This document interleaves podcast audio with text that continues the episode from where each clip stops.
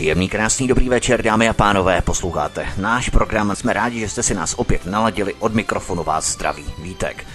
Někoho by vědní disciplína biochemie mohla odradit. Mnohým z nás se to zdá být příliš komplikované, mnozí z nás mají možná problém lehce tápou a nevědí, co si pod tímto oborem dokážou konkrétně představit, protože tady rozdělení slov na bio a chemie evidentně nestačí. My se tento vžitý ostych pokusíme částečně odbourat, a to nejen na úrovni biochemické, ale hlavně na té psychologické, řekněme čistě myšlenkové úrovni. Dnes tu naproti mě totiž usedla biochemička Blanka Kolis, postdoktorantka na Ústavu organické chemie a biochemie Akademie věd České republiky. Blanko, vítej u nás. Dobrý večer. Naše vžitá představa je, že ženy se raději věnují humanitním oborům, zatímco muži jsou eh, přes ta čísla, přes aritmetiku, to znamená matfis a tak dále. Ačkoliv se mnozí snaží takový ten genderový klíč průřezově rozbourat a nečinit určité rozdíly, ale mozkové hemisféry jsou v návaznosti na pohlaví prostě jinak či ne. A s tím asi nikdo nic příliš neudělá. Eh, myslíš, Blanko, že to je stejné i v biochemii? Kolik žen pracuje vlastně v tomto oboru? No já si myslím, že je to právě ty stereotypy, že si myslíme, že ženy vědy eh, nebo vědu nedělají, nebo matematiku, fyziku, um, že v té biochemii je to tak, že uh, se nachází spoustu žen ve vědě na těch úrovních magisterských studentů, bakalářských studentů, potom PhD studentů, teda na doktoráty a i postdoktorantů, to znamená na té úrovni, kde jsem teď já, takže uh, v pozici, kde, kde pracujete v něčí skupině a pracujete na jejich projektu, tak je tam žen celku dostatek. A problém pak nastává v, na úrovni, kdy, eh, kdy ty ženy, kdy není tolik žen, co mají svoje vlastní skupiny a, a pak vedou ten výzkum. Takže v té biochemii ten problém taky je. Myslím si, že to není tolik jako v těch um, numerických disciplínách jako fyzika, matematika, kde uh, prorazit pro ženy je ještě náročnější než třeba při té biochemii, při té biologii. To znamená, že tam ani nejde tak o tu vědu, jako spíš o ty šéfovské pozice, řekněme. To znamená, že ženy zastávají ty vedoucí pozice, nebo spíš ty řadové pozice v rámci vědního zkoumání a spíš se v tom nacházíte vy ženy, než abyste něčemu šéfovali nějakému týmu, že to vás příliš jaksi netáhne, není to atraktivní pro ženu. Já myslím, že je to člověk od člověka, takže některé ženy to táhne a některé, některé ženy se na ty pozice hlásí. Já si myslím, že zásadní problém je ten, že se tolik žen nehlásí a s tím se právě a, takový ty iniciativy na to, aby podpořili ženy ve vědě, eh, se snaží něco dělat, aby podpořili ty ženy, že ty pozice jsou, že se, že se mají hlásit, že na to mají. Um, pomá, jsou různé kurzy na to, aby se třeba ženám dodávalo sebevědomí, aby se dostalo víc dívek právě do té vědy. A další zásadní problém, se kterým některé země pracují víc než jiný, Ehm, je, že na to, aby ženy mohly zastávat tyhle ty vedoucí pozice, tak je potřeba, aby ehm, existovala nějaká, nějaká péče o děti, o mladší děti, o děti předškolního věku, aby ty ženy se mohly ty vědě věnovat. Takže asi tak, že na to, aby bylo víc žen ve vědě, je potřeba, aby existovala péče pro děti předškolního věku. Jak je možné vlastně pečovat o děti předškolního věku tak, abychom je přirozeně jaksi intuitivně nasměrovali k tomu, že budou mít ve svých oblíbených předmětech na základní škole právě eh, chemii, protože když si vzpomenu na tabulku prvků, Mendělevou tabulku prvků, kterou jsme všichni asi měli na základní škole, tak eh, mám z toho eh, lehký problém. Tak jak je to třeba tak, že i předškolní děti dá se nějakým způsobem atraktivizovat biochemie i pro děti v útlém věku? Já si myslím, že u těch dětí v tom útlém věku to v zásadě ta věda není problém, protože ty děti sami o sobě jsou zvídaví, chtějí se dozvědět o tom světě a pokud jste někdy trávil čas s dětmi předškolního věku, tak víte, že eh, každou minutu se vás ptají proč a jak a kde a co. Um, takže ty, ty předškolní děti jsou zvídavé a ty zajímá, jak roste tráva, jak to, že to sluníčko svítí jenom ve dne, jak fungují třeba ty buňky nebo tak. Eh, já myslím, že problém přichází později právě, jak jste povídal o tom stereotypu, že třeba na střední škole nebo už i na základní škole se tak nějak jako um, štěpuje těm um, dívkám, že se na vědy nehodí, že nemají dělat tu matematiku, že oni budou spíš na ty jazyky nebo na ty humanitní vědy. Takže si myslím, že ten problém přichází později. S těma dětma předškolního věku um, ta věda, ta věda je stejně jako cokoliv jinde. Eh, je to prostě zajímá. Takže tím, že jsme že jsme výzkumníci, že zkoumáme, tak dále máme v sobě takový to dětský, že prostě se chceme dozvědět, co se kolem nás děje. Ty jsi vystudovala přírodní vědy na univerzitě v Cambridge a následně si obhájila doktorát v oboru enzymologie na univerzitě v Sheffieldu. Jak jsi se dostala ty k biochemii? K tomu asi nelze získat nějaký citový vztah, i když třeba se děti vychovávají a snaží se jim tu vědu zprostředkovat a přiblížit v tom předškolním věku, jak jsme se teď bavili. Jak došlo u tebe k tomu, že jsi se vybrala ke studiu zrovna biochemii? Tak moje rodiče jsou programátoři, takže oni biochemii, biochemii nebo biochemii, biologii nikdy vlastně nestudovali, ale um, pracovali v době, kdy jsem, kdy jsem já byla na té střední škole, tak pracovali v Evropském bioinformatickém institutu právě kousek od, od Cambridge a, a já jsem se právě tak nějak nepřímo přicházela do styku s genetikou, s, s touhle s tou molekulární biologií a začalo mě to zajímat, hlavně ta genetika. A já jsem se pak jsem si říkala, no takže bych šla studovat tu genetiku. A během, během maturitního studia mě zajímala právě chemie, přišlo mi to fascinující, že ty věci tak jako fungují, že se tam dají nějak, nějak se tam učit nějaký takový řád, že to takhle jde dohromady. Tak jsem si říkala, já bych šla docela do té do chemie, No a nakonec, když jsem během toho studia, během toho studia právě v Cambridge, jak jste říkal, jsou to přírodní vědy, takže se začíná tak nějak jako spíš do široka, že se začíná biologií, chemií, matematikou a pak až v druhém ročníku a třetím ročníku se člověk specializuje. Takže já jsem se pak eh, v tom třetím ročníku na, to, na toho bakaláře a na toho magistra rozhodla, že půjdu právě do té biochemie, protože mě strašně zajímala ta eh, ta hranice mezi tou biologií a tou chemií, jak to tam no. funguje. Takže asi takhle. Asi si se lišila nějak od kolektivu, že? Ostatních kolek, eh, které přece jenom měly takové ty přízemnější zájmy, než eh, přímo takto specificky biologické. Tak si se asi lišila příliš, ne? Od toho kolektivu, nebo ne? Já, já, já si myslím, že asi tolik ne. Jako je pravda, že tam, kde jsem mm, v Anglii se maturita studuje, takže člověk pak už se věnuje jenom těm předmětům. Takže já jsem studovala matematiku vyšší úrovně, takže jakoby dvojitou matematiku, biologii, chemii a ještě jsem k tomu měla přidanou anglickou literaturu, protože jsem nechtěla se právě uzavřít jenom těm vědám, protože mě hmm. zajímaly třeba i ty jazyky nebo tak. No a situace byla taková, že v těch uh, skupinách, já nevím, asi 14 až 20 lidí, co jsme měli na biologii, chemii, tak jsme byli tak jako půl na půl, holky, kluci. Um, tam, kde jsem měla tu vyšší úroveň matematiky, tak um, tak tam byli jenom kluci a já a zase na tu anglickou literaturu byly jenom holky. Tak možná tam ten stereotyp fungoval, ale já os- mě osobně se pracovala líp té skupině na tu matematiku, protože třeba já jsem spíš, spíš zase na ty exaktnější vědy ale přišlo mi to jako taková dobrá zkušenost. Ale neřekla bych, že holky kolem mě se do té biologie, chemie nehnaly. Eh, kolem mě byli lidi, kteří se taky hlásili pak na univerzitu na biologii a na chemii. Eh, takže bych neřekla, že bych jako nějak vyčnívala těma svýma volbama těch předmětů. Důvod exaktních věd a jejich výhodou, jejich výhoda spočívá v tom, že se to nedá takzvaně okecat a prostě je to tam jasné, když to třeba ty subjektivně laděné předměty, jako je právě třeba literatura, tak tam záleží do jisté míry na posouzení pedagoga, jestli se mu to líbí a nebo ne. To znamená, že tam ta latentní možnost e, známkování a klasifikačních možností je tam trošku uvolněnější než právě u těch exaktních věd, kde je to vlastně úplně všechno jasné a dá se to exaktně e, na těch vzorcích vzorcích eh, vypočítat a není s tím vůbec problém.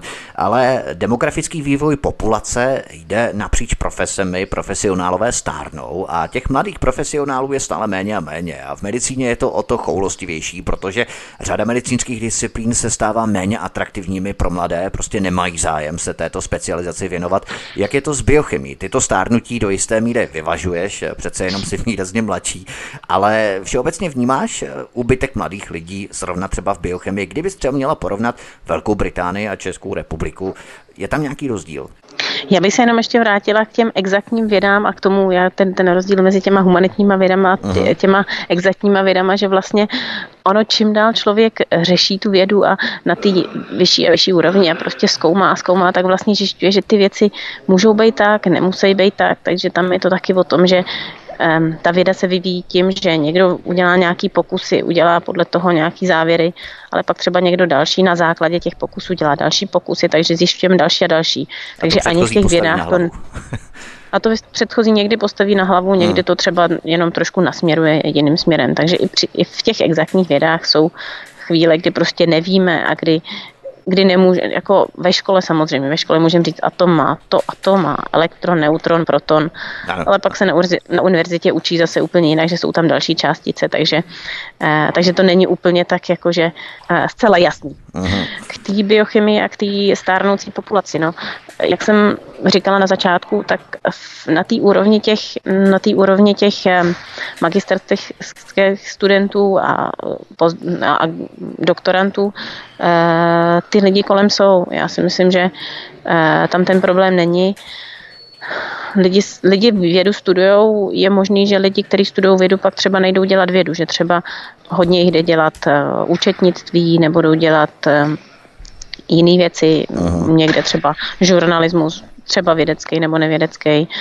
Um, takže si myslím, že jako ty, ty univerzity nemají problémy ty um, kurzy naplňovat, ale ne vždycky je to tak, že ty lidi jdou pak tu vědu dělat jakoby do výzkumu. To máte stejně jako, jako s učitelstvím. Spoustu lidí studuje učitelství, ale spoustu absolventů těch pedagogických fakult, fakult pak nechodí učit a proto máme nedostatek těch, těch učitelů. Takže si myslím, že je to podobně, že spoustu lidí, co vědu studuje, co třeba dělá ty doktoráty, protože bez těch doktorantů by ten výzkum nešel, protože to je taková ta masa těch lidí, kteří dělají ten výzkum a který, eh, který v těch skupinách ty věci zkoumají. Není to tak, že třeba v mediku eh, jako takových je spousta, ale mnozí odcházejí do zahraničí. Je to tak zhruba 20%, eh, kdybychom namodelovali tu pomyslnou křivku toho vývoje.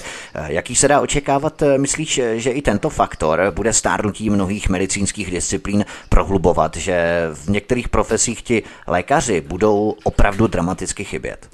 Tak já nemůžu mluvit o lékařích, my jsme vlastně vědci, ale jako taky je to propojený, ale na tak úplně. Spoustu, spoustu lékařů odchází do zahraničí, nevím, jaký jsou statistiky o tom, kolik se jich vrací. Některý lidi tam jezdí eh, proto, aby získali zkušenosti, jiní lidi jezdí proto, aby si vydělali třeba víc peněz a možná se některý vrací. Takže o té medicíně nebo o těch lékařích toho tolik nevím. Vím, že ve vědě jako takový ve výzkumu um, je důležité, aby ty lidi vyjeli někam do nějaký jiný laboratoře, do nějaký jiný, no ne, ne třeba jiného oboru, ale do nějaký jiný laboratoře. A ona ta česká věda je malá, je to takový malý rybníček a um, aby lidi získali jako větší zkušenosti, tak to, ten výjezd do zahraničí um, je docela uh, důležitý. Takže vlastně třeba i grantová agentura České republiky má podmínku, že aby tady člověk mohl žádat o juniorské granty, tak by měl mít, uh, myslím, že 6 měsíců zahraniční stáž. Uh-huh. Ale jako na druhé straně mince si myslím, že spoustu těch vědců, co odjelo Čechů, co odjelo do ciziny, co dělalo vědu v cizině, se třeba i navrací poslední dobou. Takže jsou tady iniciativy jako například Czech Spats in Science. Czech Spats in Science to je skupina mladých lidí, kteří právě se dostali do takové fáze, že si říkali, no, že by se rádi vrátili do Čech uh, s tou svojí zahraniční vědou nebo po těch zahraničních zkušenostech, ale vlastně neměli tady kontakty, nevěděli, jak, tak udělali takovou iniciativu, aby prostě eh, zprostředkovali kontakt mezi lidma, nebo mezi lidma, co jsou ty v Čechách a mezi lidma, co se právě vrací, aby o tom takhle mohli uvažovat. Takže si myslím, že v té vědě to je tak, že se některý ty lidi vracejí a pak třeba ty zkušenosti z té ciziny e, přináší zpátky do té České republiky. Ještě bych se rád zaměřil na to, že ty se podílíš na různých osvětových programech v rámci biochemie.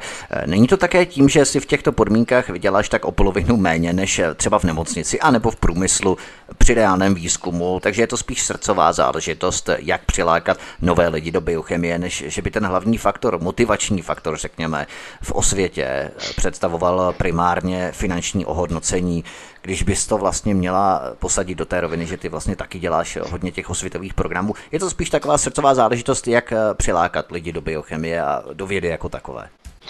Já si myslím, že jsou to dvě věci. Mě to baví, takže já tyhle ty dny otevřených dveří, aktivity pro děti, nějaké takové věci, kroužky pro děti dělám ve svém volném čase, nebo jak to jde, když když, mám, eh, když na to mám, k tomu mám příležitost.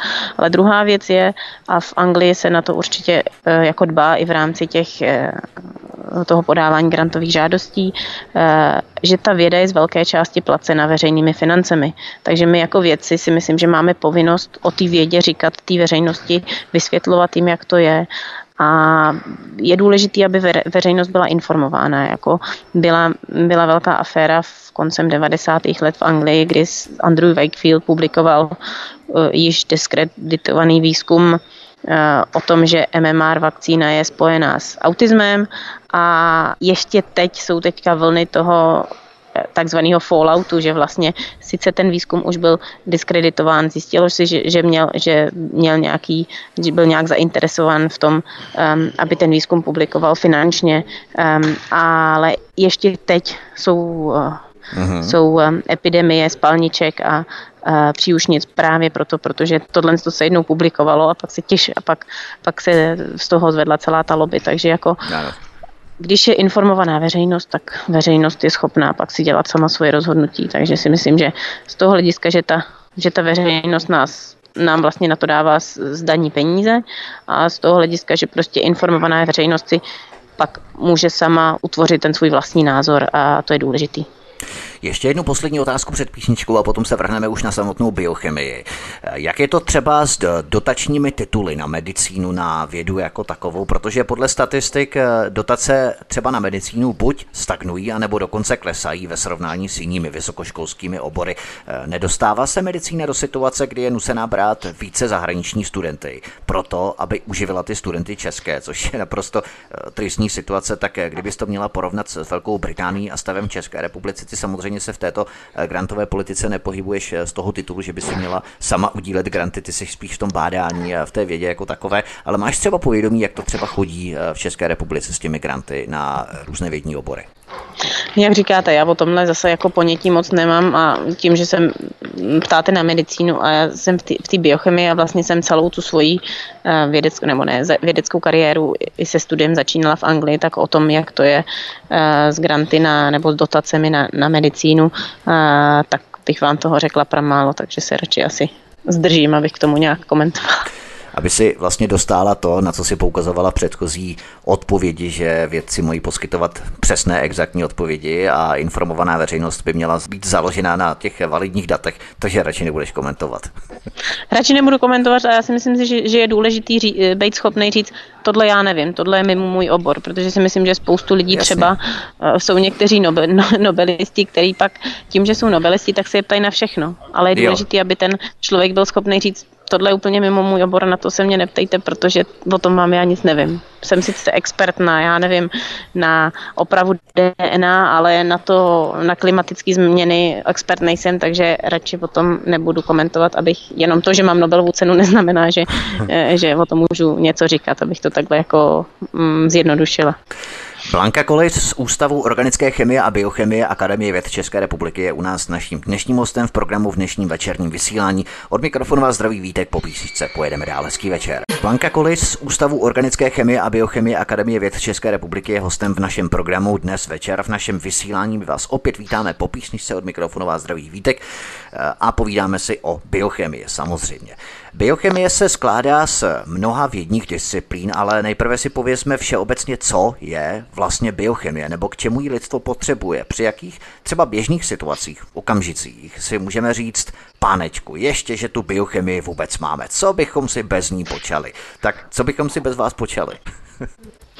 Tak biochemie může být úplně na úrovni organismu anebo na úrovni buněk, dokonce i molekul. Takže biochemie je v zásadě taková hranice mezi tou biologií a chemií a může to být o tom, jak funguje třeba na té vyšší úrovni třeba, jak, co máme v krvi. Jak, když, když vám někde, někde u doktora vezmou krev, tak to posílají do biochemické laboratoře a tam testují, jaký tam máte protilátky, nebo jestli tam máte víc e, bílých nebo červených krvinek a tím se pak zjišťuje, jestli máte chudé krevnost nebo třeba nějaký druhy rakoviny.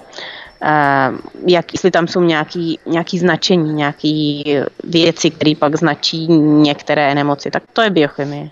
Biochemie taky může být to, jak funguje nějaký, nějaký nějaká mašinka v, v té buňce. Buňka to je ten eh, tak, takový jakoby cihličky, ze kterých jsme postaveni, to jsou buňky, no a ty cihličky mhm. v sobě mají proteiny, takový přístroje.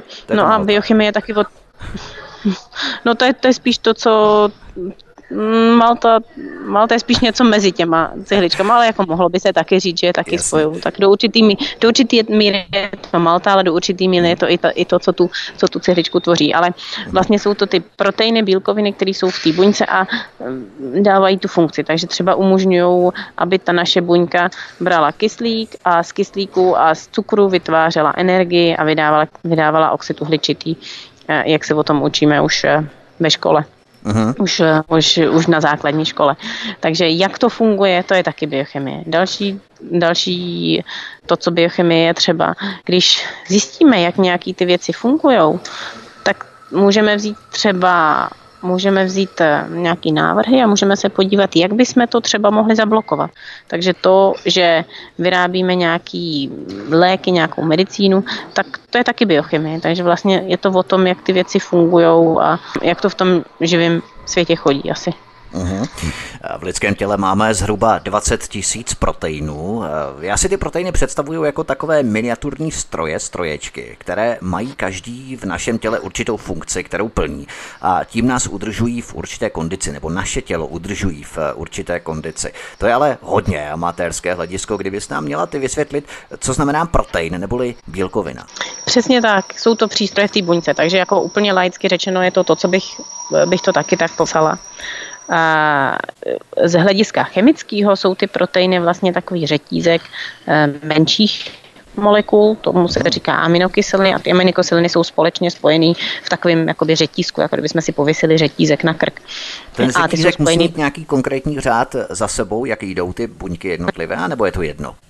No a přesně tak, přesně tak to je. Takže podle, mm, ještě o krok zpátky, máme v každé buňce máme informaci eh, DNA, deoxyribonukleová kyselina a ta, ta má po sobě písmenka a vždycky trojice těch písmenek kóduje nebo říká, je taková informace, která ta aminokyselina se má dát do toho proteinu. Takže třeba na každý ten v rámci té DNA máme jednu část, ty se říká gen, a jeden gen kóduje pro ten jeden protein. Takže řekněme, že máme tři písmenka a řeknou mi, tyhle tři písmenka znamenají, že tam máme dát A, to znamená alanin. Tyhle tři písmenka říká, že tam máme dát H, to znamená histidin. A takhle postupně se ty, eh, podle té informace v tom genomu se ty eh, písmenka dají za sebou. A tomu se říká primární struktura. Jak jsou ty, písmenka, jak jsou ty aminokyseliny za sebou? Je jich dohromady 20. A druhá úroveň té struktury toho proteinu je, že, že se nějak zatočí. Tak si představte, že máte ten řetízek, a je to takový kolečko a začnete ho jakoby otáčet kolem a máte z toho potom takovou jakoby šroubovici. Tak tomu se říká sekundární struktura. E, terciární struktura, teda ta třetí úroveň, to je, jak se pak ty, jak se pak ty řetízky ještě poskládají. Tak řekněme, že máte tu šroubovici a pak to ještě poskládáte, udělat takový tvar písmene U nebo něco takového. No a pak v té poslední fázi se ještě spojují třeba dva proteiny k sobě a tomu se říká, uh, to je ta čtvrtá úroveň, tak kvaternární, uh, kvaternární struktura. Uh-huh. A takže takhle, tak, tohle je to, co ten protein je. Ale je to tak trošku jako mimo, teď vám říkám, co ten protein je. Ale proč tam ten protein je? Jak jste říkal, je to taková vlastně jakoby um, mašinka v té v tom, v té buňce. Takže buňka, buňka, aby mohla fungovat, musí dělat spoustu věcí. Už jsem říkala, že jich je tam hodně, jsou spojený, jsme se bavili o té Maltě, tak nějak musí ty buňky společně komunikovat. Když třeba na jednom místě rostou a na jiném místě mají přestat růst, tak si musí posílat takový signály. A ty signály, co si posílají, to jsou proteiny. Taky ty buňky musí něco do sebe dostat. Takže musí, musí, musí něco jít eh, ven a dovnitř. Uh, takže to jsou takový, jakoby takový trichtýře, co jsou v, tý, v rámci té buňky. Nebo jsou tam taky takové motůrky v té buňce. Tím, jak třeba když se nám stahují svaly, tak se musí proteiny kolem sebe posouvat a jakoby kol, přes sebe jdou a to, tomu se dá říct takový motůrek, takže to jsou, funguje to trochu jako motor. Uh-huh. Jinak jsou tam další přístroje, které třeba uh, ty, ty buňce umožňují um, jenom nějak přežít, takže eh, udržujou, udržujou její životaschopnost. V zásadě každá ta funkce v té buňce, nebo většina těch funkcí je zastávána proteiny. Řekněme, že třeba představíte si nůžky, takový přístroj, který vidíte, tak eh, některý nůž, nebo takovýhle molekulár, molekulární nůžky stříhají zase jiný proteiny nebo stříhají tu DNA, tak jsou takový molekulární nůžky, takže všechno se tam takhle dá zastávat těma proteinama. No to je právě jedna z dalších otázek, kterou ti chci položit, která mě v souvislosti s tím, co popisuješ, napadla. Eh, jaké funkce, různé funkce nebo procesy v našem lidském těle tyto proteiny nebo bílkoviny vykonávají? Určitě se škálují do nějakých skupin, řekněme, každá ta skupina má nějaký úkol, který se podřizuje celku většině. Hovoříme stále o proteinech, nikoli o politice. Eh, tak eh, jak je to vlastně s těmi proteiny? Máme si je představit jako takové opraváře v našem těle? No některý jsou opraváři, některý jsou signalizační, tak si můžete některé proteiny představit jako třeba dopisy, které se posílají z jedné buňky do, eh, do druhé. Některý jsou opraváři právě uh-huh. třeba v rámci té DNA, že se ta DNA nastřihne, pak se tam něco tak trošku jako povopraví a přidají se tam nové částečky, tak jo, takový opraváři to jsou. Někteří jsou právě jako ty motory, takže možná by se daly ty proteiny rozdělit na proteiny, které fungují při normálně fyziologické funkci a pak jsou proteiny, které fungují třeba když se něco porouchá. Eh, dalo by se to tak říct, ale v zásadě ty proteiny tam jsou všude, dělají všechno a um, mohli bychom je řadit do různých, do různých skupin uh, na základě, na základě toho, co o nich víme. Asi Takže tak. opraváři, opraváři a kurýři, dejme tomu, doručují. No opraváři a kurýři jsou jedni nebo dvě z těch skupin, ale jinak jich tam spoustu dalších. Jiná kategorie, ano.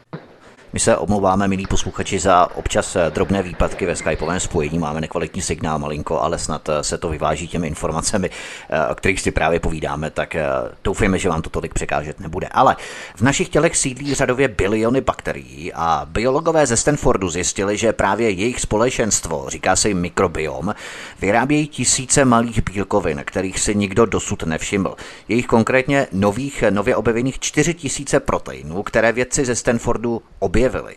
Úplně nových 4000 proteinů, které nikdo dosud neznal. Eh, když protein, tedy bílkovina, od někud někam projde, třeba z buňky do buňky, tak se to bere jako jakási zpráva nebo signál, jak si o tom před chviličkou mluvila.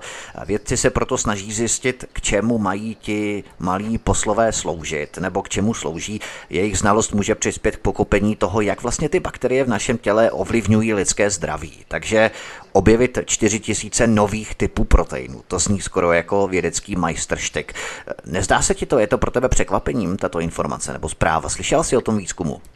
O tomhle přímo, o tomhle výzkumu jsem neslyšela, ale ani mi to překvapivý nepřipadá, protože stejně tak jako lidský buňky nebo uh, savčí buňky spolu potřebují komunikovat, aby fungovaly v rámci toho organismu, aby třeba uh, fungovaly um, fungovalo, fungovaly některé orgány, tak i ty bakterie musí spolu komunikovat, aby ona jedna, jedna bakterie jako taková v zásadě jako není problém. Infekci by nemusela způsobit třeba, nebo mohla, ale nemusela, ale tím, že jich je hodně, že se rozmnoží, tak, tak to je to, co pak způsobuje některé ty infekce nebo některé ty problémy.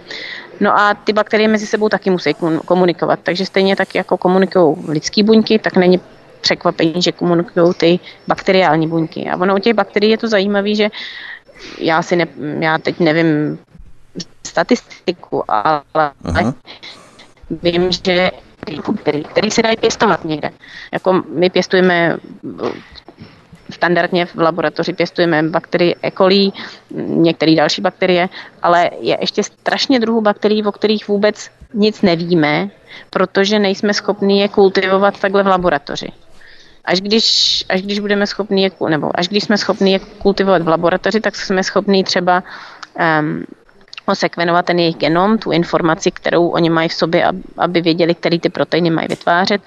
A e, potom jsme schopni třeba zjistit, kolik těch nových proteinů tam je. Takže si myslím, že není překvapení, že mají bakterie spoustu proteinů, který, kterými komunikují, ale spíš zajímavý je, jak ty bakterie jsme schopni kultivovat a pak um, z nich ty informace zjišťovat.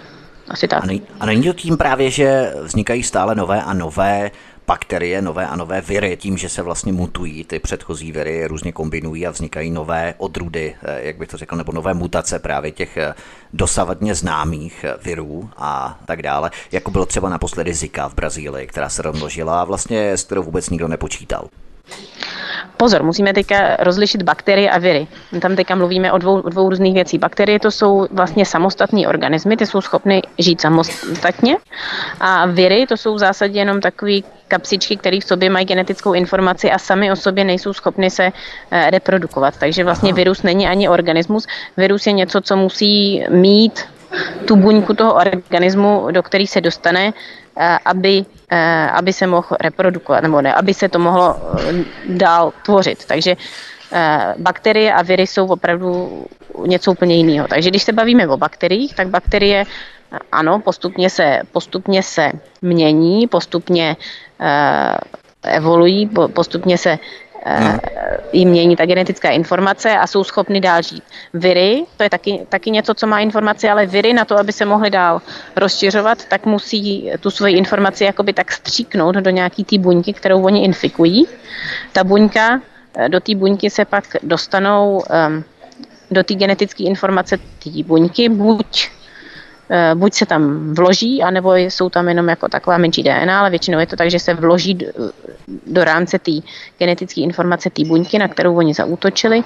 No a pak, ta, eh, pak ten virus vlastně využívá využívá ty proteiny té buňky, kterou infikoval, k tomu, aby vytvořil další virus.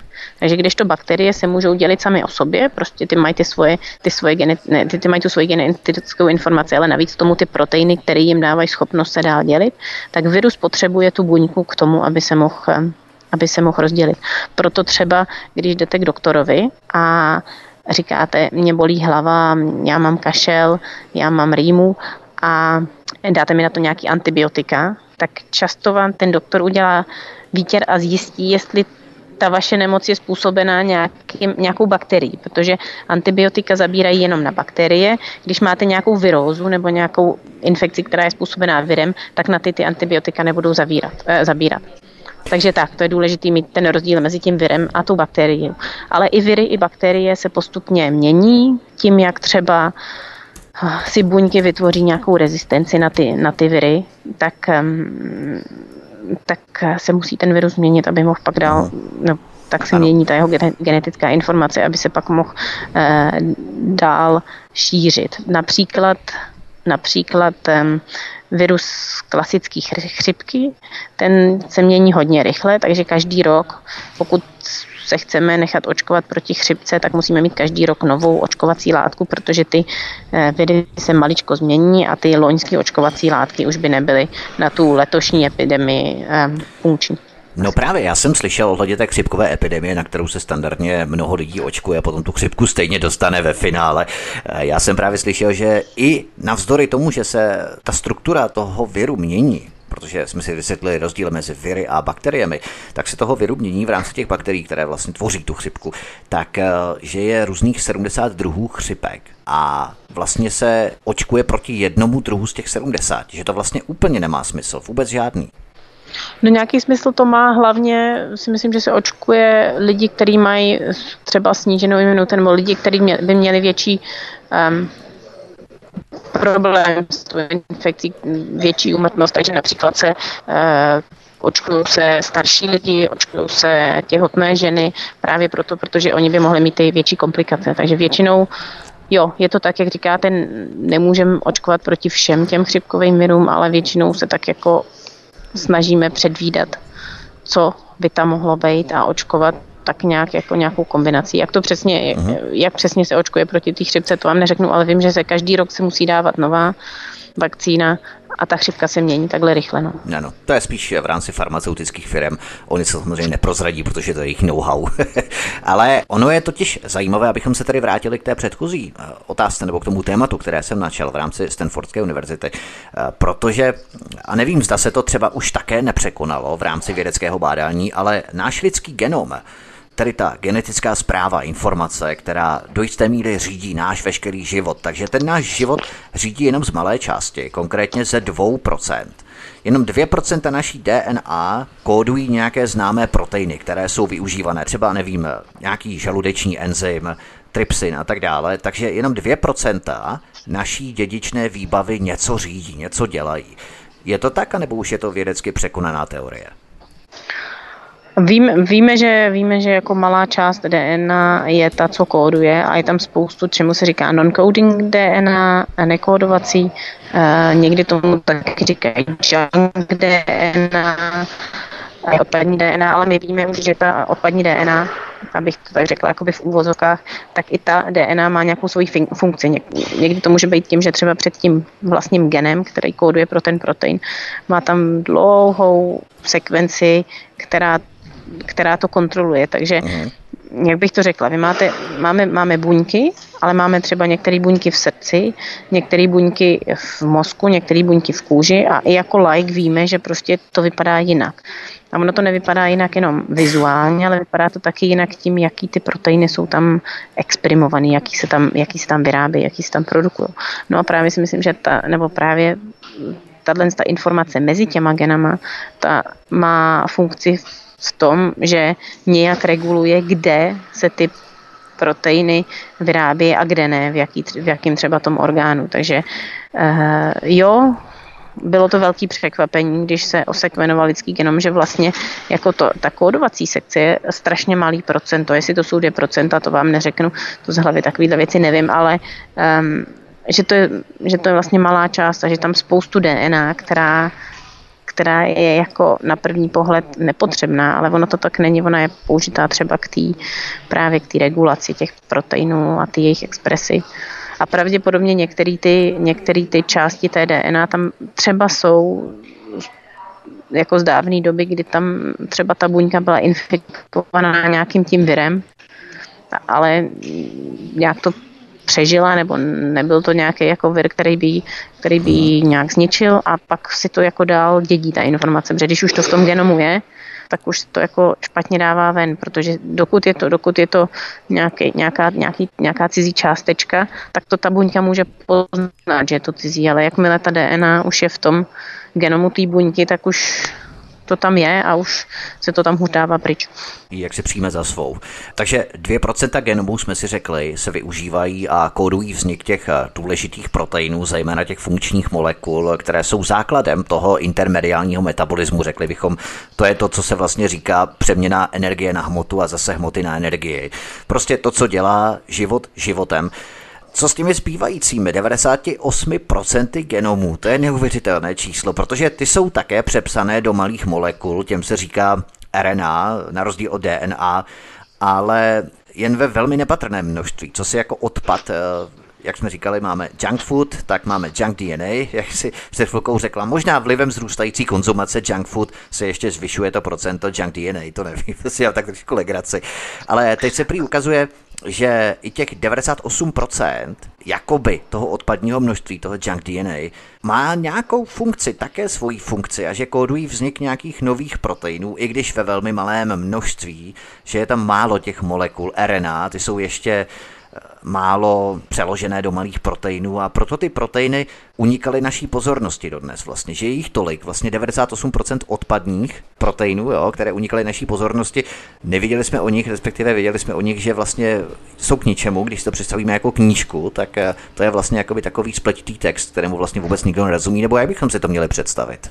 No jak jsem říkala, oni ty, oni Ona tato nekódovací eh, DNA eh, má nějakou funkci. Takže nejprve k tomu RNA. RNA je molekula, která je podobná DNA, ale využívá se jako taková, um, může to, se to využívat třeba k signalizaci, ale v zásadě i když se tvoří proteiny, tak se to tvoří tak, že z DNA se nejdřív okopíruje mRNA a pak se z toho tvoří protein na základě. Takže jak, jak jsme se předtím bavili o těch řetízkách, že se tři písmenka na DNA znamená jedno písmenko uh, v tom proteinu, Ono to je trošku komplikovanější tím, že nejprve, než se to písmenko, než, než se z toho udělá to jedno písmenko, tak se ta DNA se jakoby okopíruje do mRNA, messenger RNA, eh, RNA, která má zprávu a z toho se pak dělá eh, podle to, na základě toho se pak dělají ty písmenka toho proteinu.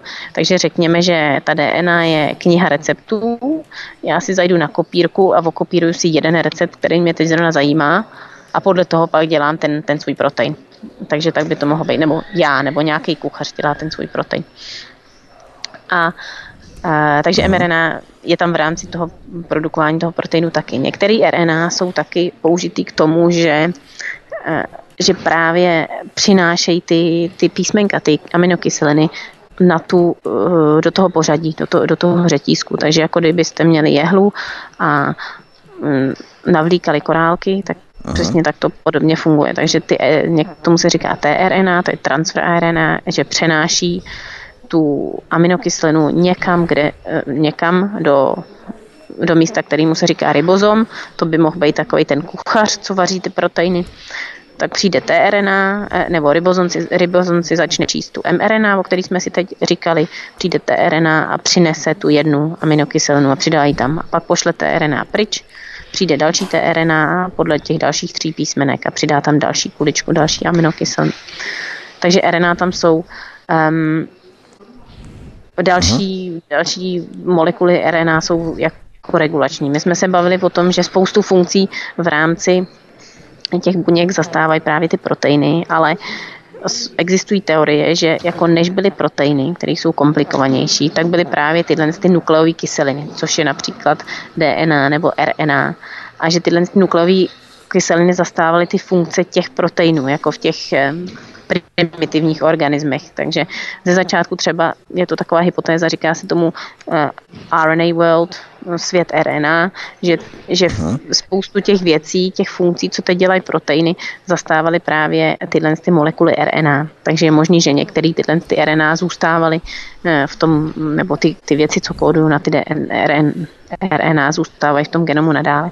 Ale že se právě myslí, že jako tyhle ty funkce, jako například ty motorky nebo ty signalizace, ty dopisy, že to zastávala RNA.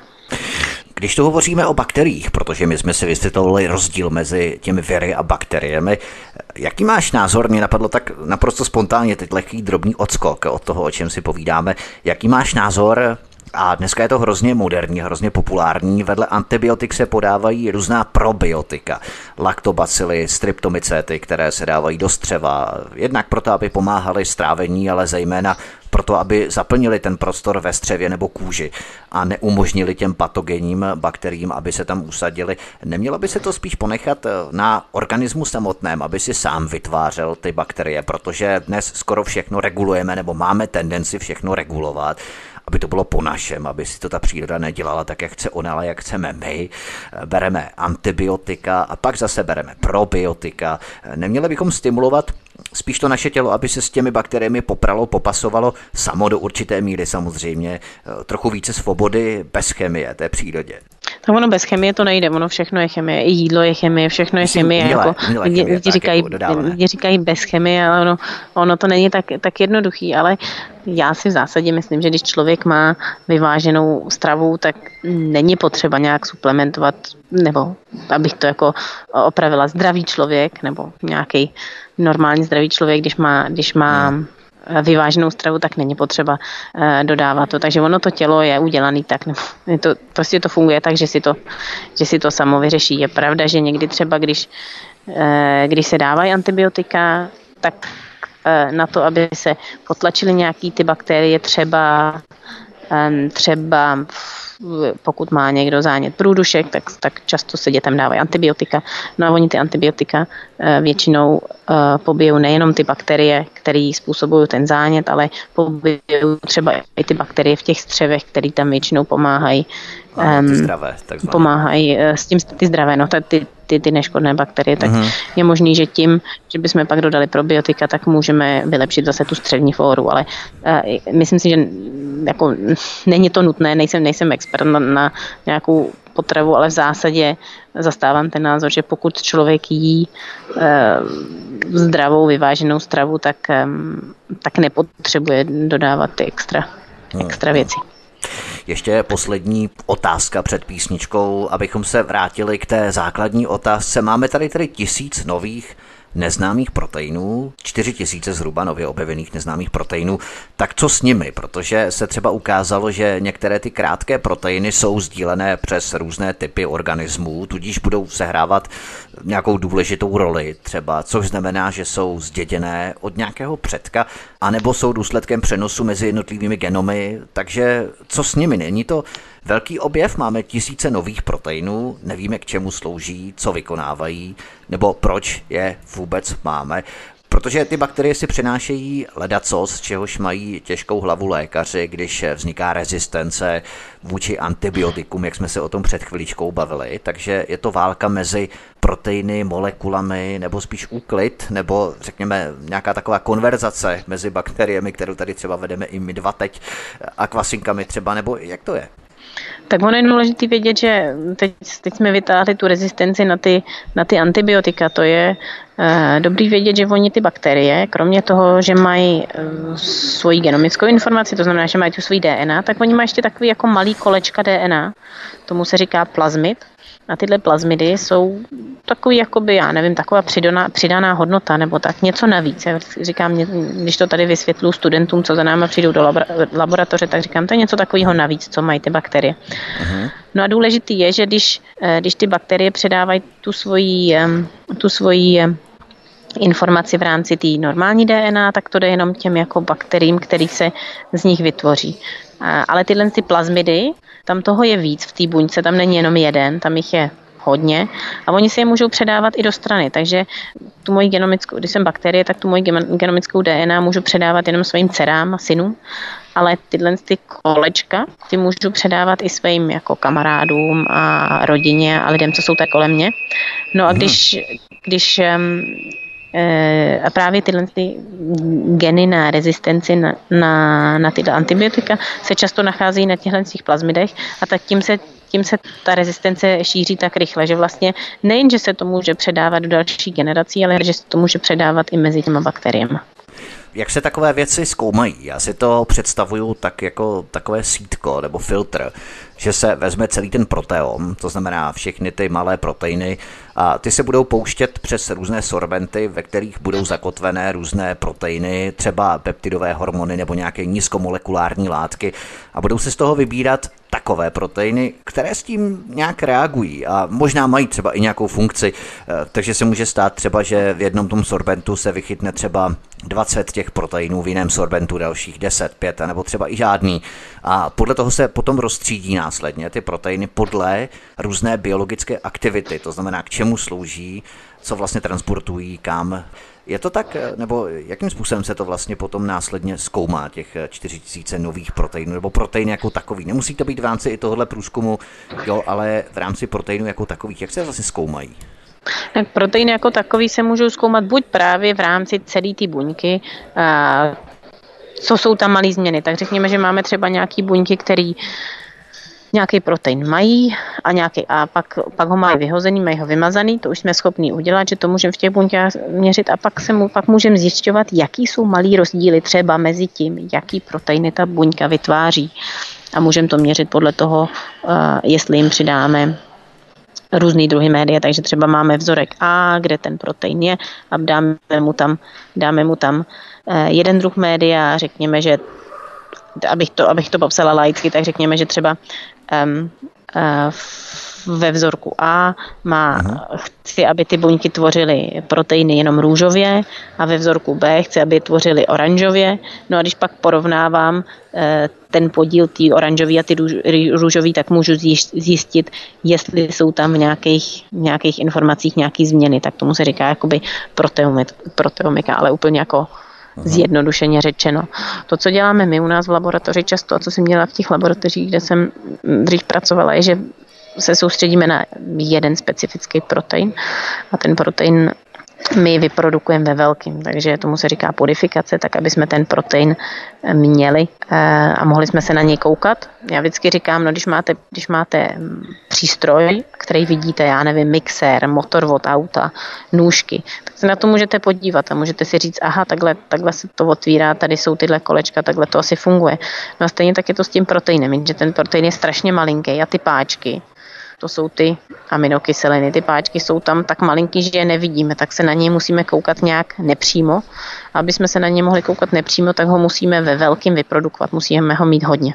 No a to, a není to tak, to se dělá že, když ho odizolujete, odizolujete od těch ostatních, ten jeden protein tak postrádá tu kooperaci s těmi ostatními proteiny, na které je třeba vázaný a vy vlastně okřešete tu jeho funkcionalitu, izolujete ho vlastně jako jediný. To znamená, že vy vlastně těch 90% toho, co má vlastně dělat a s, s čím s dalšími orgány nebo respektive molekulami má komunikovat a s proteiny, tak to vlastně nemůžete zjistit. Jo, tohle je vlastně jakoby jak, jak se říká anglicky, hit nail on the head, jako přímo na ten, na ten hřebíček, tohle je taky problém. Takže aha, ze začátku aha. proteiny studujeme, bo ne problém, ze začátku studujeme proteiny takzvaně in vitro, to znamená ve zkumavce, a, a třeba samotný. A pak se samozřejmě snažíme zjistit, co to dělá v té buňce, takže se snažíme na ten protein dívat v rámci té buňky. Tam to samozřejmě není tak kontrolovaný, protože nevíme, co všechno tam může v té buňce být jinak nebo tak, ale e, e, snažíme se, snažíme se zjistit, co dělá třeba v té buňce a pak ještě další fáze je dostat to do organismu, takže se pracuje třeba s myšma, který má nějaký proteiny vymazaný a zjišťuje se, co to dělá na, na úrovni toho organismu, kde už je to zase mnohem komplikovanější, protože tam pak nevíme, je tenhle protein v tomhle orgánu, v tomhle orgánu, v tomhle orgánu.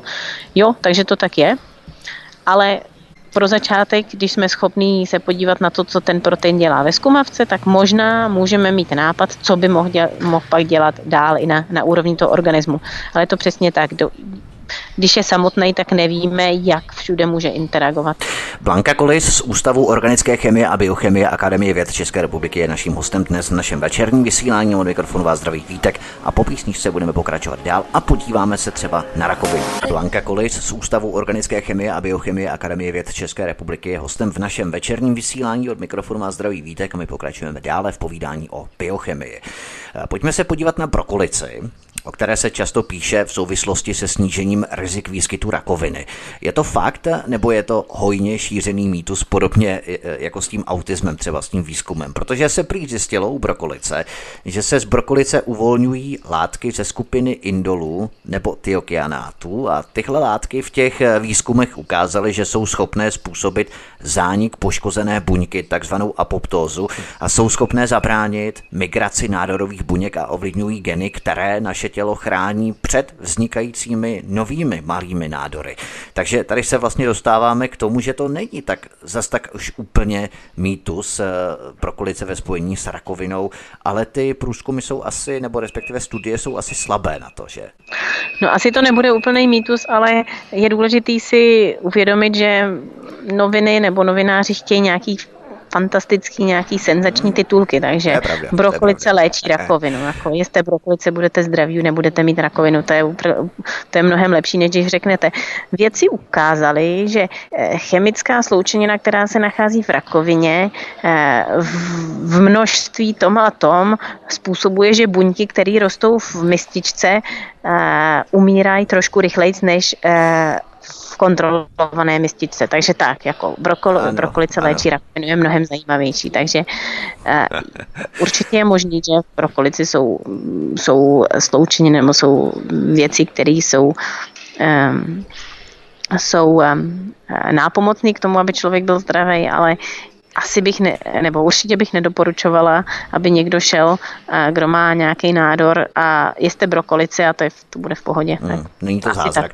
Podobně jako s jakoukoliv jinou košťálovou zeleninou, jako je třeba květák nebo květlubny a tak dále. Je to v podstatě úplně totež. Eh, mimochodem, když jsme u té rakoviny, tak eh, vědci z první lékařské fakulty Univerzity Karlovy Ústavu makromolekulární chemie a Ústavu organické chemie a biochemie Akademie věd, to jste vy, tak eh, vyvinuli způsob, jak zabít rakovinovou buňku a za pomoci toxické látky zničit i další rakovinné buňky v jejím okolí.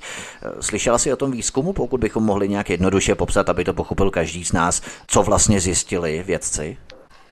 Já nevím přesně, o který ten výzkum jde, ale v zásadě jako s tou rakovinou je to tak, že um, tam jsou dvě věci. Um, důležité je vidět, že rakovina vlastně um, ta léčba v rakovině hodně pokročila v těch posledních letech, že spoustu věcí, které jsme před 20, 50 lety nemohli vyléčit vůbec, tak jako na to lidi teď žijou a když lidi, kteří měli tu rakovinu, umírají na něco jiného, tak je to vlastně, že jsme tu rakovinu vyléčili.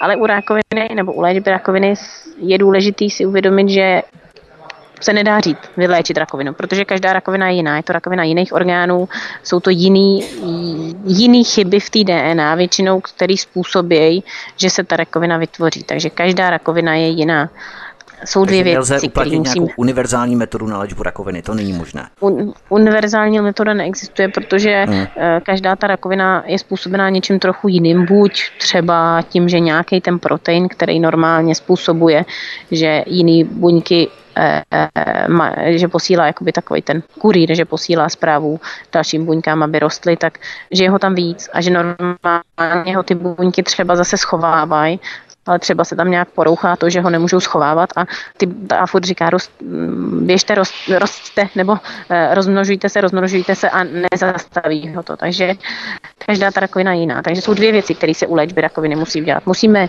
ničit ty rakovinní buňky, takže musíme najít něco, co zabíjí buňky, což se dá, protože rakovinní buňky často rostou rychleji než normální buňky, takže už jenom to, že, že zabijíme buňky, které rychle rostou, jsou eh, je jeden způsob, jak zabíjet rakovinu nebo jak zabíjet rakovinní buňky. Ale samozřejmě to má pak postranní účinky, vedlejší účinky, jako například, když máte chemoterapii, tak vám, přes, začnou vypadávat vlasy, protože vlasy jsou taky, aby mohly vlasy růst, tak se musí buňky hodně dělit a když, když um, ty chemoterapeutika směřuje na buňky, které se hodně rychle dělí, tak, um, tak uh-huh. no, vypadá třeba ty vlasy. Ale druhá věc je právě směřovat, u té rakoviny je směřovat tu léčbu přímo na ty buňky, které jsou na, na ten nádor. Takže čím víc uh, se nám podaří směřovat ty buňky na ten, na, uh, nebo ty, ty léčiva do toho nádoru, místo toho, aby šly do jiných buněk, tak tím, tím víc snížíme tu šanci těch vedlejších účinků. Takže například teď uh, právě na, na UOCHB byla látka DON, která dřív Eh, se, už před 50 lety se vědělo, že, eh, že je schopná zabíjet rakovinné buňky, ale měla tolik eh, vedlejších účinků, že se s ní dál nepracovalo. Ale teďka byli schopni ji trošku změnit chemicky a tím ji nasměřovat na ty rakovinní buňky a je větší šance, že se jako, ještě je to, ještě je to předfází, než se to vůbec testuje v nějakých lidech, ale že je možná šance, že se to dostane spíš do těch rakovinných buněk a tím se sníží riziko těch vedlejších účinků a je pak Eh, větší možnost, že se to bude moct uchytit jako rozumná léčba na tu rakovinu. Takže u rakoviny dvě věci. Jedna věc zabíjet buňky, které jsou rakoviny, a druhá věc nezabíjet buňky, které jsou zdraví. Oni se totiž zabývají na Ústavu biochemie a experimentální onkologie několika zajímavými molekulami a jejich biologickými souvislostmi, mechanismů účinku a tak dál.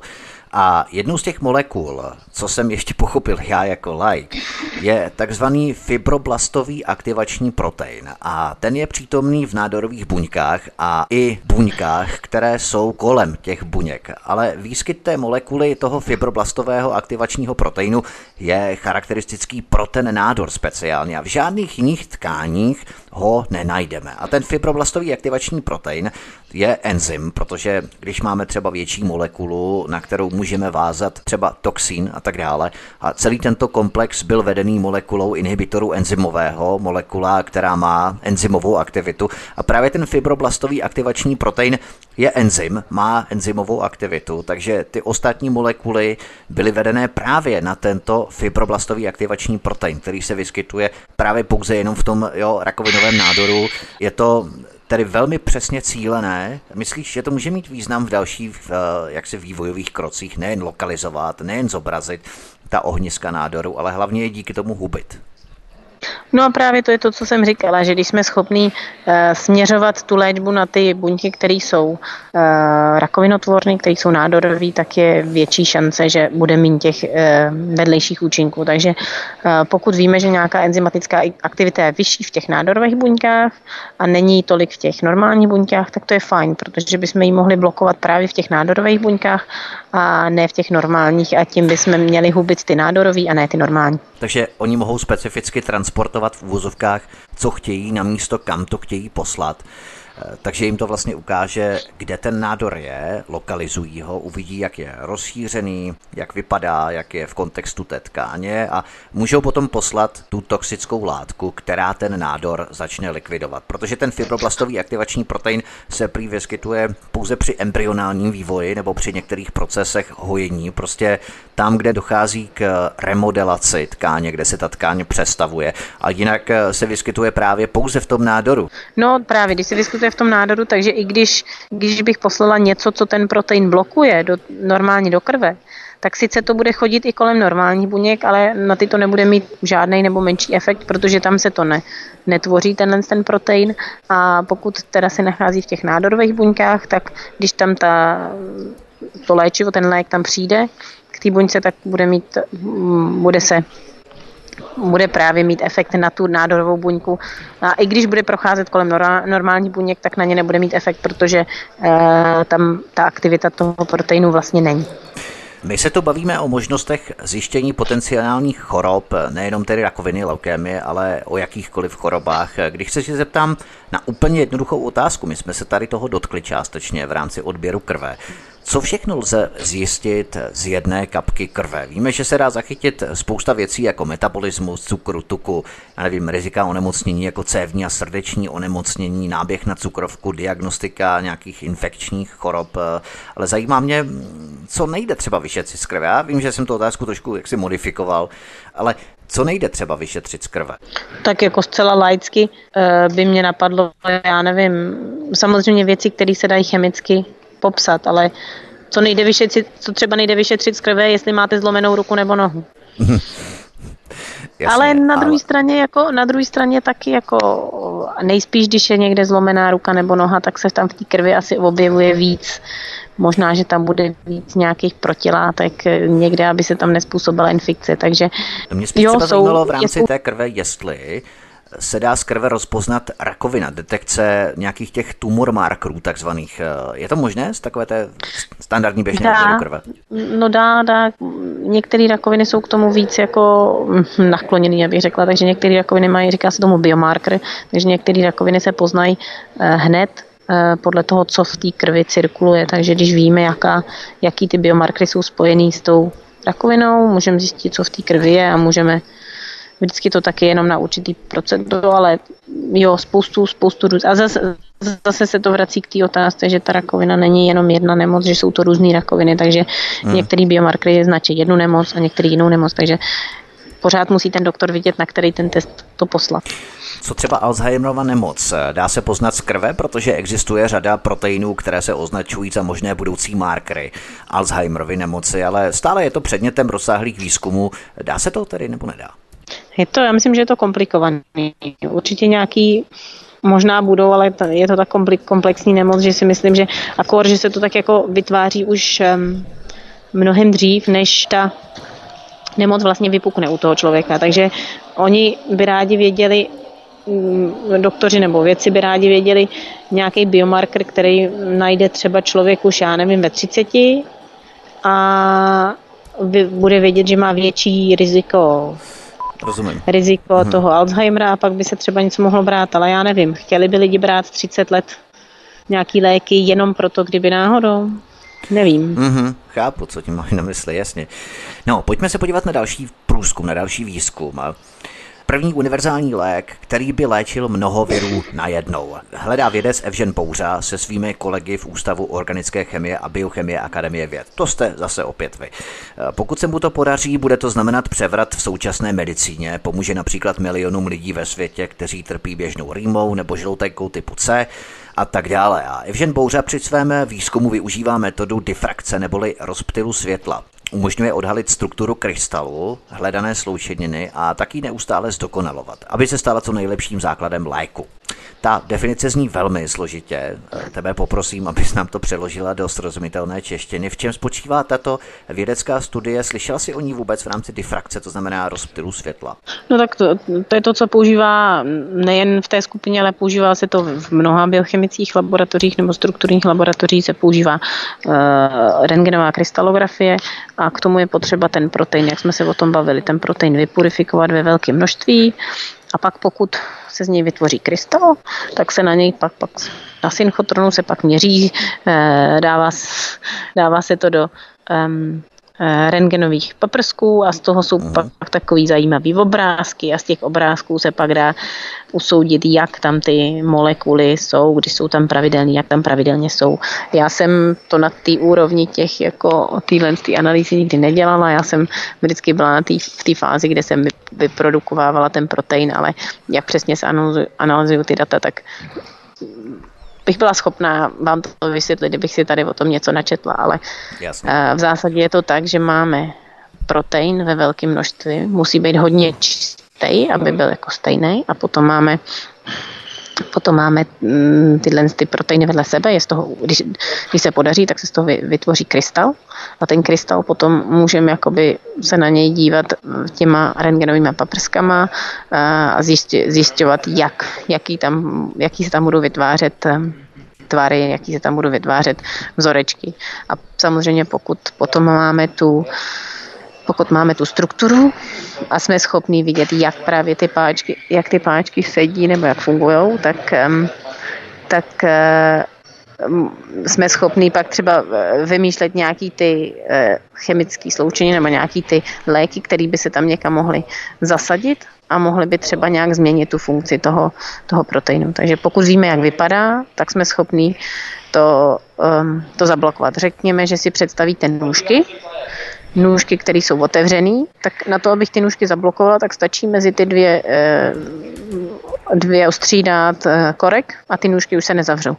Tak stejně tak by to mohlo fungovat u těch proteinů, který touhle krystalografii zjistíme jejich strukturu, protože když víme, aha, tady jsou dvě takovéhle páčky a sice to tak vypadá, že by to mohlo být, ale kdybychom tam teďka dali nějakou jakoby molekuly, která by tyhle páčky jakoby zastavila, tak je možný, že bychom to mohli uh, zablokovat.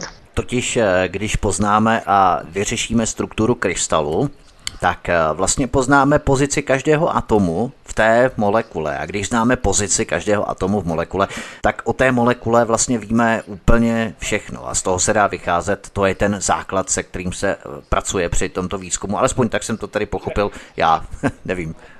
Je to tak, když, ví, když, když víme tu pozici všech těch atomů, tak jsme schopní pak vymyslet, jak bychom mohli ten, jak by to mohlo fungovat. Ale stejně tak, jako když vidíte, když vidíte mixér, tak eh, si můžete tak nějak jako usoudit, jak by to mohlo fungovat ale nevíte to. to až teprve, když to z, z, zapnete do zásuvky a zapnete ten mixer, tak vidíte, aha, tamhle se to ostří točí a tam to bude mixovat tu polívku. Stejně tak s těma proteinama. Oni, když máme ty jejich uh, krystalové struktury, tak víme, jak vypadají. Ale víme, jak vypadají v jedné pozici. Ale je možný, že třeba když pak se tam k ním něco přidá, když se tam něco zachytí, tak se něco otočí. Takže spoustu lidí nebo spoustu vědců se pak snaží zjistit, jak se ta struktura toho proteinu mění v té fázi, tý fun- v různých fázích té funkce. Takže třeba řekněme, že máme ty nůžky, tak jak to vy, jak, jak vypadají, když jsou otevřený, jak vypadají, když jsou zavřený. To, je, to vypadá jinak. Takže jsou dvě různé pozice a i ty, nůž, i ty jednoduché nůžky můžou mít takhle dvě pozice, stejně tak jako ten protein. Takže eh, to, že víme, jak v jedné pozici vypadají ty vypadají všechny ty atomy, hned neznamená, že známe je funkci. Můžeme mít nějaký nápad, jak by to mohlo vypadat. No ale k tomu, pak, eh, k tomu se pak eh, v poslední době, v posledních letech se začala využívat kryoelektronová mikroskopie na ty struktury a ta má tu výhodu tu, že ty komplexy musí být dostatečně velký, že když se ty komplexy jakoby zmrazí, a, a vlastně se zmrazí v různých pozicích. Takže to máte spoustu částe, mm, částic a ty částice se um, zmrazí a pak se počítačově můžou jakoby vyfotit a jsou tam jako v různých těch pozicích. Takže použitím tohohle z toho systému je pak možný možná vidět, jak se ten protein pohybuje a jak, jak funguje. Takže jako směrem od té krystalografie se teď poslední dobou používá i tahle eh, kryoelektronová mikroskopie k tomu, aby jsme znali funkci těch proteinů i eh, nejenom staticky, abych to řekla, nejenom jak jsou, ale jak fungují. Když se bavíme o tomto výzkumu, ale vlastně nejenom o tomto výzkumu, ale o jakémkoliv výzkumu, a ty si říkala, že pěstujete v laboratoři třeba jeden protein a produkujete ho ve velkém množství, třeba více těch jednotlivých proteinů. Jak se vlastně pěstují, nebo jak rostou ty krystaly proteinů neboli bílkovin? Je to složitý proces. Oni dostávají ty proteiny tvary pod tím mikroskopem, když se pěstují a rostou, tvar diamantu, kvádříku, jsou pravidelné pod tím mikroskopem. Jak to vlastně vypadá, když rostou? No vypadá to jako krystaly, jsou to jako krystaly soli. Já myslím, že jednoduše si to můžete představit, když si dáte, když necháte slanou vodu na, na stole, nebo na stole, nebo nevím, ve skleničce, a ono to vyschne, tak se tam vytvářejí takový malý krystalky a u těch proteinů to někdy podobně, takže oni se, oni se dají do té tekutiny a pak a ono to není jednoduchý, ono se musí najít eh, systém, ve kterým se ve kterém tak, ty proteiny začnou takhle tvořit ty krystaly. Ono sice říkáme, vytvoříme krystaly, ale ono z těch krystalů, co vypurifikujeme, co vyčistíme, i strašná, strašný, eh, strašně malá část eh, vytvoří ty krystaly. No ale jak se, jak se ty proteiny purifikují ve velkém? To dělá, dělá spoustu laboratoří a nejen na, tu, nejen na ty krystaly, ale třeba i pak na nějaký biochemický studie. Takže já jsem eh, dřív v tom rozhovoru jsem mluvila o plazmidech, co mají ty eh, bakterie. Mm-hmm. No a, bakteri- a my to můžeme využít právě k tomu, aby jsme si ten protein v těch bakteriích vy- vyprodukovali ve velkém. Eh, je to stejný jako um, dřív uh, diabetikům, cukrovkářům se inzulín z prasata, se uh, použilo spoustu těch uh, inzulín se vyprodukoval z prasa, takže to bylo mnohem dražší, než je to tady. Teďka se to udělá tak, že se, a byl to prasečí inzulín. Teďka se vezme gen na lidský inzulín, dá se do tohohle plazmidu, to se dá do bakterií, a ty bakterie ho prostě vyprodukují a prostě pak se, pak se vyčistí a to je to, co si teďka můžou eh, ty lidi dávat, cukrovkáři si můžou píchat eh, injekcí. A stejně tak to děláme vlastně v té laboratoři. Takže když máme nějaký protein, který nás zajímá, tak si vezmeme tu jeho sekvenci, protože máme osekvenovanou, eh, osekvenovaných spoustu organismů. A vlastně ho jakoby vystříhneme a dáme ho do toho plazmidu. A ten plazmid můžeme pak dát do bakterií a v těch bakteriích ho třeba, já nevím, třeba 12 litrů těch bakterií e, napěstovat přes noc, říct jim tak, teďka máte v sobě ten plazmid, tak teďka tam je taková, taková jakoby, je tam takový e, knoflík, který tím, že tam přidáme jednu chemikálii, tak ten se pus, spustí a že se pak ten protein vyprodukuje. Tak řek, řeknu té bakterii, tak ji nejdřív napěstuju, aby jí bylo dost a pak řeknu tak a teďka začněte produkovat ten protein. A pak to nechám přes noc a pak ráno mám ty bakterie a ty můžu uh, rozbít ty bakterie, samozřejmě vyčistit z toho všechny ty bakteriální proteiny, ale mělo by tam být hodně toho proteinu, který mě zajímá a pak ho vyčistit. No často to dělám tak, že, nebo dělá se to tak, že na ten protein, kromě toho, že tam je ten samotný protein, tak se na ní přidá ještě nějaká, nějaká značka. Řekněme, že by ta značka byla trojuhelníček, tak pak vezmu všechny ty bakteriální proteiny, které mám, protože rozbiju ty bakterie, abych vypustila to, co je v tom pytlíku, v těch bakteriích. Mm a naleji to na takový na takovej sloupec a na tom sloupci jsou různý, eh, na tom sloupci jsou takový, jakoby, řekla bych třeba, abych to přirovnala k suchýmu zipu, takže řekněme, že tam ten trojuhelníček a jsou tam trojuhelníčkový suchý zipy, který chytají jenom ten trojuhelníček, ale nebudou chytat čtverečky. Takže když to tam na to naleju, tak se ty moje trojuhelníčky, mm, trojuhelníčkový suchý zip se tam přilepí a všechno ostatní proteče. Uh-huh. A když pak teda k tomu přidám navíc nějaký jako jenom samotný trojuhelníčky, tak mi to vypustí pak ten můj protein a pak bych měla mít ten svůj protein uh, v co nejčistém stavu. A buď z něj teďka můžu tvořit nějaký ty krystaly, můžu se snažit narůst krystaly, anebo můžu ho vzít a můžu ho ve zkumavce testovat a říct, aha, dělá tenhle protein třeba funkci nějakých těch nůžek molekulárních nebo dělá ten protein, eh, váží se spolu na jiný protein, takže ho pak můžu studovat. Takže takhle to funguje. Používáme často bakterie k tomu, aby jsme vytvořili ten protein, který nás zajímá. A až tedy dorostou, eh, pak se můžou využívat pro nějaká měření v tomto výzkumu difrakční experiment, například tedy měření rozptylu světla. Tím, že jsou to proteinové krystaly, tak lámou rovinu polarizovaného světla. Pojďme se ještě podívat na další výzkum. Závěrem našeho rozhovoru. Až na obálku prestižního vědeckého časopisu Science se dostal objev českých vědců Fyzikálního ústavu Akademie věd. Bylo to zhruba před dvěma lety v roce 2017.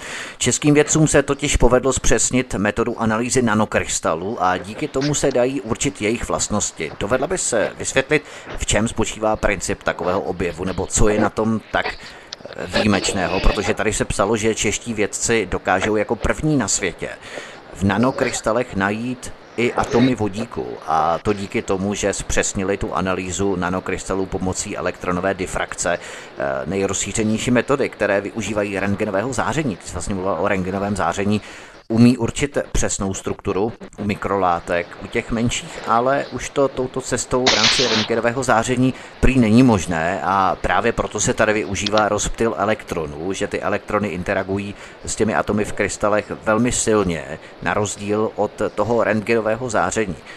Tak jak je to tady v rámci tohoto výzkumu? Je to opravdu přelomový objev? Já o tomhle výzkumu moc nevím a spíš je to na té fyzikální jako stráně té vědy, ale jako celkem laicky, laicky nebo jak, jak bych eh, to pochopila já, je, že vlastně tím, jak je ten materiál, ten materiál pravidelný, možná třeba i jako pravidelný, jak, když to je kov, takže je to pravidelný, takže tam je to hodně stejný a, um, a díky té pravidelnosti eh, se dá zaměřit i na ten atom, ale jak to přesně je, tak nevím, protože o tomhle výzkumu nevím a je to spíš mimo moje pole působnosti, tak eh, bych asi tápala stejně tak, jako tápete vy nebo posluchači. Jasně.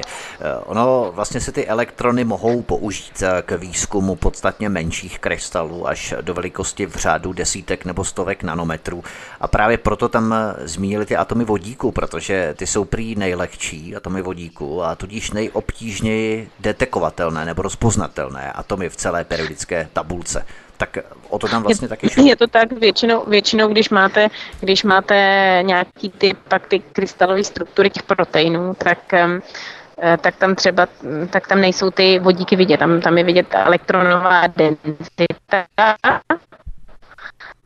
a, a jsou tam vidět jako ty uh, a přesto tam ty vodíky teda nejsou vidět, atomy vodíku nejsou vidět, ale tím že, tím, že víme, že tam někde je třeba uh, atom uhlíku a víme, že atom uhlíku má kolem sebe většinou čtyři vazební místa, tak si tam ty, tak si tam ty vodíky jakoby dom, domys, domyslíme. Takže je to tak, no. A že si myslím, že tím, že ty proteiny jsou takový hodně jako pohyblivý, ale že jsou jakoby ne, ne, být nepravidelný, že jako třeba ten kov, to si dokážu představit, že je to jako stejný. Můžu si, můžu si představit, že je to jako hned vedle sebe to samý a že to tak jako je v tom kovu, tak si dokážu představit, že tam je pravidelný, tak je vidí, tak se to tam dá takhle nějak jako dořešit, ale jak to tam fungovalo, to vám fakt neřeknu. Krystalová struktura látek je to, co určuje jejich veškeré vlastnosti fyzikální, chemické, reaktivitu nebo věci, jako je barva, tvrdost a tak dál. Takže pokud chceme nějakou látku charakterizovat, třeba dál jí zkoumat, pochopit, proč je taková, jaká je, tak tu krystalovou strukturu prostě musíme znát. Je to něco jako nákup auta. Musíme znát všechny informace třeba jaký je motor uvnitř toho auta a tak dál, tak to auto nemůžeme koupit, protože nemáme dostatek informací o něm. Takže musíme znát vlastně informace, parametry vnitřku toho auta. Do určitý míry to tak je, ale eh, je dobrý vědět, že třeba u těch proteinů, na to, aby jsme vytvořili ten krystal, tak někdy jsou tam takové artefakty. Takže na to, aby ten protein vytvořil ten krystal, tak se musí dostavit do takové nějaký pravidelné struktury. No a oni ty proteiny nejsou vždy úplně takhle jako pravidelný vedle sebe. Tak tam je to taková vlastně eh, neúplně přirozená pozice toho proteinu v tom krystalu. Třeba, třeba nějaký kovy a tak ty mají přirozeně ten, tu strukturu toho krystalu, ale eh, ty proteiny to tak nemají. Ty normálně jsou v, normálně jsou v té buňce v rámci spíš nějakého jako vodního e, e, okolo mají sebe vodu.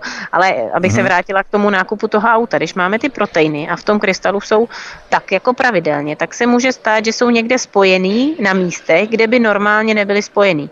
Tak u toho auta si představte, že máte e, nejenom to jedno auto, jako ten jeden protein, ale máte tam řadu aut vedle sebe a oni tak, aby tam vydrželi, abyste si je mohli prohlídnout, aby tam vydrželi, tak třeba jsou jako dveřma spojený. Máte otevřený dveře a dveřma jsou spojený a protože třeba eh, SPZky jsou podobný vepředu i vzadu, tak SPZkama jsou spojený k sobě. No a vy tam pak přijdete a řeknete, že byste si teda chtěli prohlídnout to jedno auto a najednou si začnete prohlížet a začnete otvírat kufr a ono to nejde, protože je to jakoby zablokovaný tím, že je tam to další auto takže sice je to dobrý mít tu strukturu, ale u těch proteinů to, že máme strukturu, neznamená, že víme všechno, protože neznáme tu funkci a je možné, že tím, jak jsme tu strukturu zjistili, tak je tam i takový ten artefakt, že někde to třeba nemusí být úplně přesný, když jsou tam, oni tomu říkají krystalový kontakty, takže kde ty, kde ty kontakty jsou takhle vedle sebe. Tak jako u těch aut, co jsou spolu slepený tak jako vtipně. Tak eh, budeme končit náš rozhovor. Ještě se tě zeptám, eh, závěrem nám pověz, co právě zkoumáš, nebo na jakém projektu pracuješ, nebo pracujete v rámci týmu vědeckého. Eh, samozřejmě ty nemůžeš prozradit úplně všechno, protože nevíš, jestli tě třeba nikdo neposlouchá to tvé know-how by obšlehl pro sebe, nechal by si to patentovat a ty by si ostrouhala. Jak to máte vlastně vy vědci na různých sympozích nebo konferencích, seminářích, když přednášíte, nad čím zrovna bádáte, co se vám podařilo vyskoumat, jakou látku odseparovat, vyfiltrovat, tak nestojíte před takovým dilematem, abyste neprozradili moc a někdo by si mohl ty vaše výzkumy patentovat a těžit z toho třeba nějaká farmaceutická firma a tak dále. Ale zase na druhou stranu laboratoře spolupracují navzájem na vývoji nějaké látky. Tak eh, jak to tedy je, kdy musí to vědecké nadšené bádání a spolupráce ustoupit před rizikem krádeže know-how?